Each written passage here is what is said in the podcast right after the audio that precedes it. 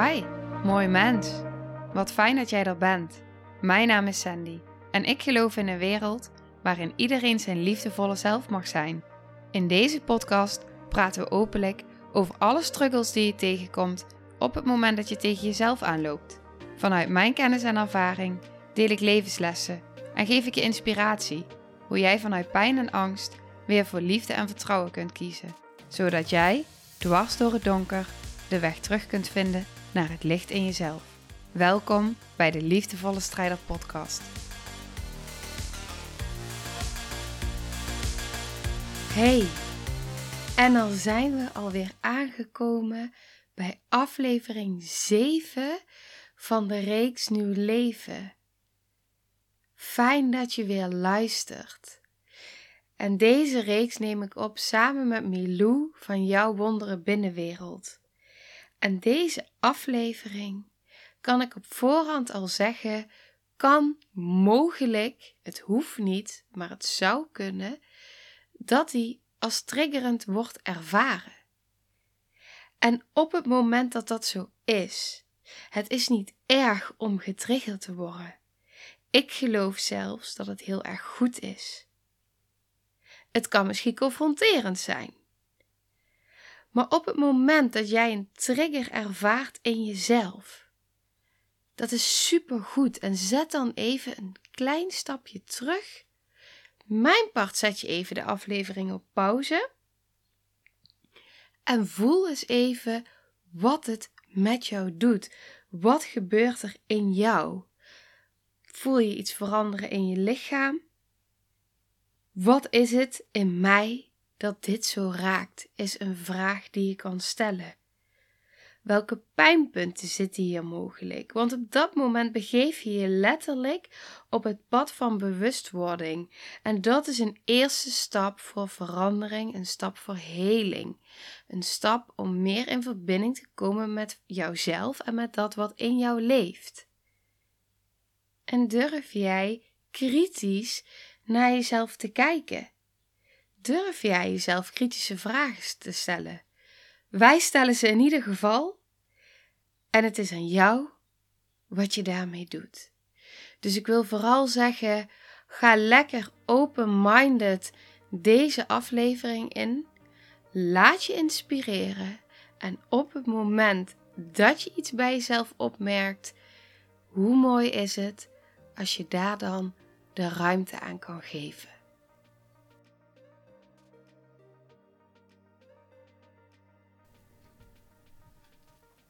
Welkom. Fijn dat je weer luistert.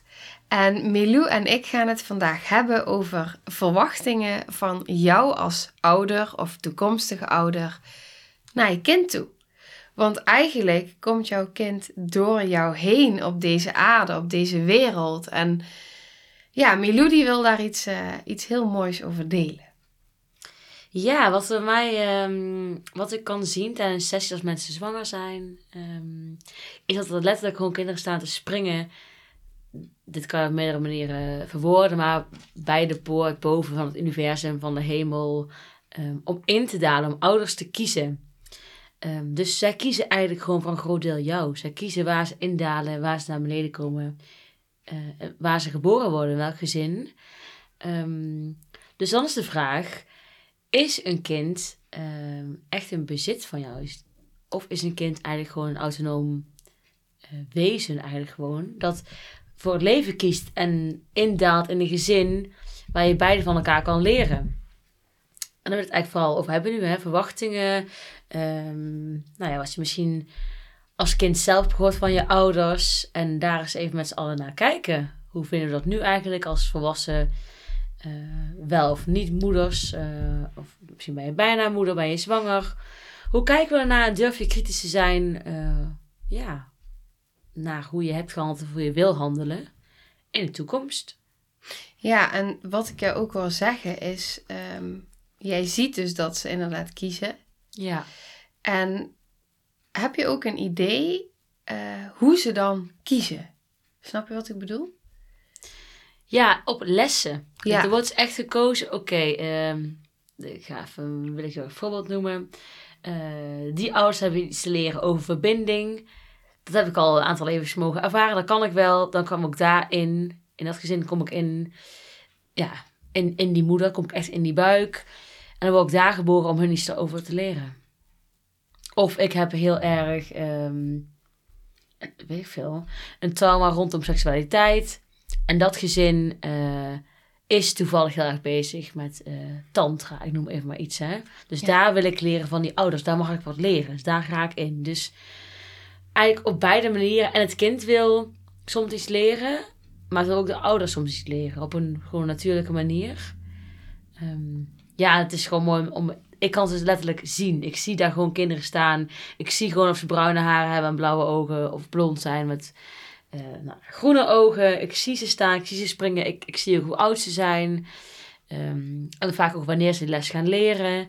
En dat is gewoon zo cool. En ik, ik, ik kan eigenlijk gewoon met zekerheid zeggen... Oké, een kind kiest een gezin. Ja, wauw. Ja. En die, die les wordt eigenlijk ook vooraf bepaald dus wanneer dat die zichtbaar gaat worden in het leven. Ja. Dat, dat denk ik echt wel, ja. Ja, ja, heel mooi. Ja, wat, Ja. Ook, wat ook in me opkomt is dat eigenlijk dus kan jij een kind krijgen. Misschien heb jij nog een jonge ziel, heb jij nog Mhm. weinig levens geleefd. Ja. En krijg jij dus als kind een, een kind met een hele oude ziel, Ja. die jou dus enorm kan triggeren op je eigen pijnstukken en je eigen pijnpunten. En Ja. Ja, hoe, hoe mooi is het dan dat je ook vanuit die manier naar je kind kan kijken? Van hè, het is niet jij bent mijn kind en je hebt niks te willen, maar wauw, wat kan ik van jou leren en wat een wijsheid heb jij al zo jong in jou? Op het moment dat jij als ouder daarvoor open kan staan, om dat te willen zien, dat je ook van je kind kan leren. Heel veel zelfs. Ja, en dan komen we meteen op het punt waar wij alle twee in geloven. Dat een kind is, is autonoom. Een kind is gewoon een individu, individu gewoon. En ehm, een ouder is niet meer dan een kind. Nee, absoluut niet. Nee. En, Nee. en we kennen denk ik allemaal wel uitspraken. Je hebt niks te willen als je moeder of je vader boos was. Of ehm, Je hoort maar te luisteren. ja, ja. Je bent nog maar een kind. Ik ben de baas, ik ben je moeder of vader. Ja, ja. Je hebt er geen verstand van. Ja. Ja, dit soort dingen. Ja, en wat doet dat dan met zo'n kind, hè? In het gezien of gehoord worden. Terwijl een kind nog zo open staat en je eigenlijk als ouder... Ik hoorde dat laatst Edwin Selei zeggen en ik vond het zo fantastisch hoe hij dat zei. Hij zei, gefeliciteerd. Als je ouder bent, dan ben je hypnotiseur. En het is, het is echt waar ik in geloof. Dat jij als ouder en dat je kind zit nog in de theta staat met zijn brein de eerste zeven jaar. Die staat helemaal open. Die staat open om te leren, open om de wereld Ja. te zien en te ontdekken. Ja. En alles wat erin gestopt wordt aan informatie is voor je kind waarheid. En jij bepaalt dus hoe jouw kind naar de wereld gaat kijken. ja. En hoe die programmeert eigenlijk. Ja. In welke hypnose die gaat leven. Ja, en dan heb je natuurlijk bovenstaande dingen die je net al even om de beurt opnoemde, genoemd, heel vaak. Ja, dan gaat je kind dat misschien ook wel deels geloven. Oké, ik heb echt niks te zeggen. Ik heb echt niks te willen. Ja. Mijn ouders zijn echt de baas. Ja. Ja, en Ja. inderdaad die identiteit die natuurlijk in die eerste levensjaren zo wordt ontwikkeld. Hè? Ik ben twee en ik zeg nee. Ja. Ja, dit is zo belangrijk voor, voor wie je later in je leven ook wordt. En alles is de hele natuurlijk, daar geloof ik helemaal in. Mhm. Maar toch heeft het zoveel invloed. En ja, soms hoeft het, kan het ook makkelijker gaan. Ja. Ja, Ja, eigenlijk is het vooral natuurlijk een podcast over een beetje bewustwording van, wow, heb je dit thuis ook ge- gehoord? En ehm, ja, hoe voelt dat nu? Deze uitspraken die we dus net noemden. Je hebt niks te willen, je hoort te luisteren. Ik ben je moeder. ja, Wow, best wel heftige dingen, hè? ja. Hoe Ja. zie jij dit? Heb je het ook, ja. Nou ja, wat, wat vooral in mij opkomt is inderdaad van hoe kijk je naar je kind? Want op het moment dat jij tegen je kind zegt, je bent nog maar een kind natuurlijk, hè, vanuit eh, zonder oordeel daarover. Mhm. Maar op dat moment terwijl jij als kind eigenlijk dus echt wel dingen ziet en hoort en voelt en weet en, en doorkrijgt, wordt, wordt eigenlijk tegen je gezegd, je bent nog maar zo klein. En wat doet dat op latere leeftijd met je? Ja. Dat je als zo klein wordt gezien.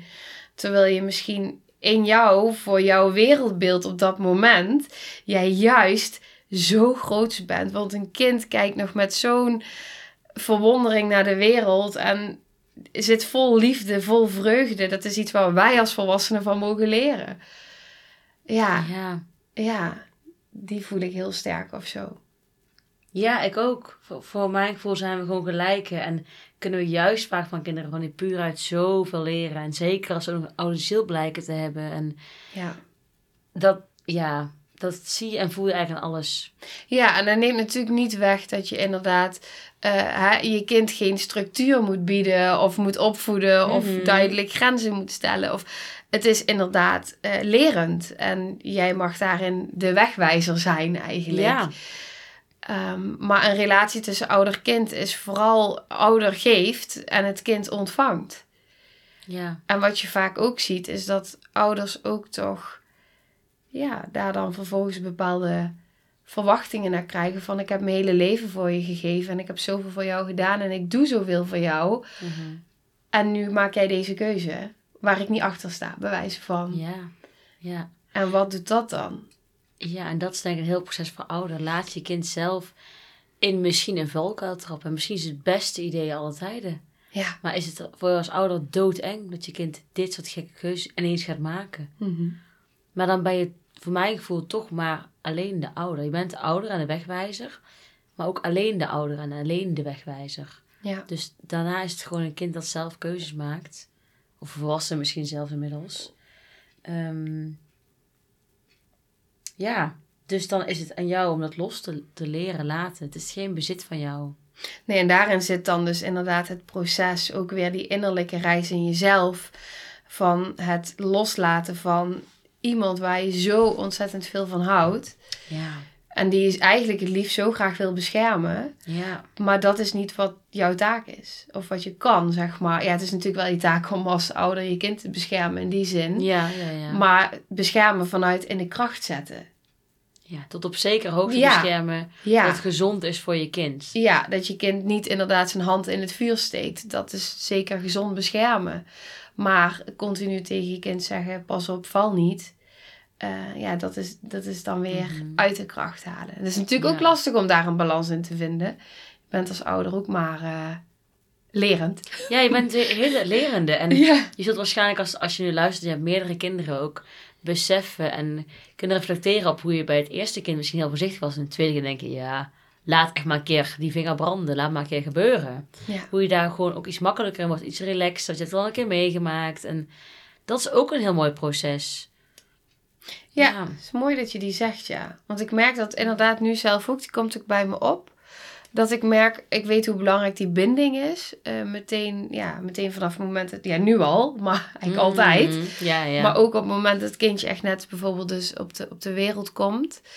En die vind ik zo belangrijk, maar ik merk dus ook dat mij dat ook raakt op heel veel lagen. Dat ik denk, oh ja, dat wil ik dus heel graag heel erg goed doen. Ja, en daarin probeer ik dan ook bij mezelf los te laten van oké, ik kan doen wat goed voelt vanuit liefde. Maar uiteindelijk is het, is het toch het proces wat Ja. er ontstaat. ja, je kan het niet allemaal controleren. Nee, Het gebeurt ook hoe het gebeurt. En ja, ik geloof dat een kind er ook zelf een stem in heeft. ja, Een ik kind ook. bepaalt ook voor een groot deel. Nou ja, en, en inderdaad, wat ik Kim Munnekom vaak hoor zeggen, zij is natuurlijk expert op het gebied van de wet van de aantrekking. Van jij hebt geen invloed op het punt van aantrekking van de ander. Dus ook niet van die van je kind. En natuurlijk op zekere hoogte, als jij je kind beïnvloedt met jouw angst of met jouw liefde of met wat dan ook, Mhm. ja, dan kan jouw kind dat overnemen. Ja, ja, Maar in principe heeft een kind zijn eigen, eh, ja, zijn punt van aantrekking. Ja, En dus zijn eigen lessen en eigen trauma's. zijn eigen en lot. zijn eigen lot. Dat ja. Je hoeft inderdaad niet het lot van je kind te dragen. Nee. Dus, dus je, je, je voelt ze ouder gewoon super verantwoordelijk. En dat is, dat is goed, dat is je taak. Verantwoordelijkheid voelen voor je kind. Maar en dan ben je ook kritisch naar jezelf. Oké, waar gaat het wankelen? Waar klopt het niet? Waar ga ik veel te veel doen? Waar, waar is die grens? waar mag mijn kind zelf verantwoordelijkheid pakken? En laat ik hem vrij in dingen? En wordt het niet bijvoorbeeld een kopie van mij? Hoe doe ik dat? Ja, en inderdaad wat jij zegt, die kopie, dat vind ik ook wel een mooie. Want ik denk ook op het moment dat je bij je kind ziet van... Oh, dit deed ik vroeger ook. Mhm. Dat het heel interessant is om op zo'n moment met jezelf, als je daarvoor open staat, aan de slag te gaan. Want ik geloof dus echt oprecht dat op het moment dat jij daarmee aan de slag gaat, dat je het bij jezelf hield en dus ook bij je kind. En dat dat doorwerkt. Ja, en dat is precies wat ik doe ehm, nou, qua werk. Ik Ja. begeleid dus inderdaad eh, moeders en kind. En ja, het is magisch als ik in het kind iets opruim, als ik bij iets doe wat er bij moeder gebeurt. En andersom ook. Ja, Het, het speelt allemaal door in het hele systeem, eigenlijk het hele gezin. ja, Als ik bij een kind, eh, het kind afhelp van die, eh, ik noem maar even een gek voorbeeld, hè. Van die, ehm, eh, een kind heeft natuurlijk praktisch nooit pijn in zijn rug, maar stel dat het kind heeft pijn in zijn rug, staat het kind vanaf help, dan zul je zien dat ouders ook veel relaxer door het leven gaan.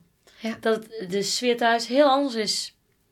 En ook andersom, als ik moeder met, met iets help, verandert alles. Ja, Dus en ja. Dat, ja, precies. Ik had het laatst toevallig ook met iemand in een sessie. Het was zo bijzonder. We waren helemaal niet bewust bezig geweest met dat thema. en Maar met thema's van haar. Hmm. En ze zei vervolgens, ze zei, ik, ik vind het bizar. Hij wil al maanden ethisch slecht. En hebben we daar, zijn we daar van alles mee bezig. En nu merk ik dat hij gewoon, gewoon hele boterhammen weg eet. Dan denk ik, ja, hoe bijzonder is dat? Gewoon omdat er iets is veranderd in die energie. Ja, dat is toch top. Dat is echt geweldig. Ja, Ja. ja, dat is echt bijzonder. Ja, dus eigenlijk is de podcast vooral om te kijken inderdaad. Hoe ehm, ja, voed je je kind op en hoe zit het je er misschien bovenop? En hoezeer herken je bovenstaande, nou, eigenlijk de uitspraken die we hebben genoemd. Heb je die zelf als kind gehoord en ben je er nu een soort van allergisch voor? Of zeg je zelf stiekem wel eens tegen je kind, per ongeluk of wel bewust? Hoe, ja, hoe is dat eigenlijk voor je? Ja, Die vragen, hè?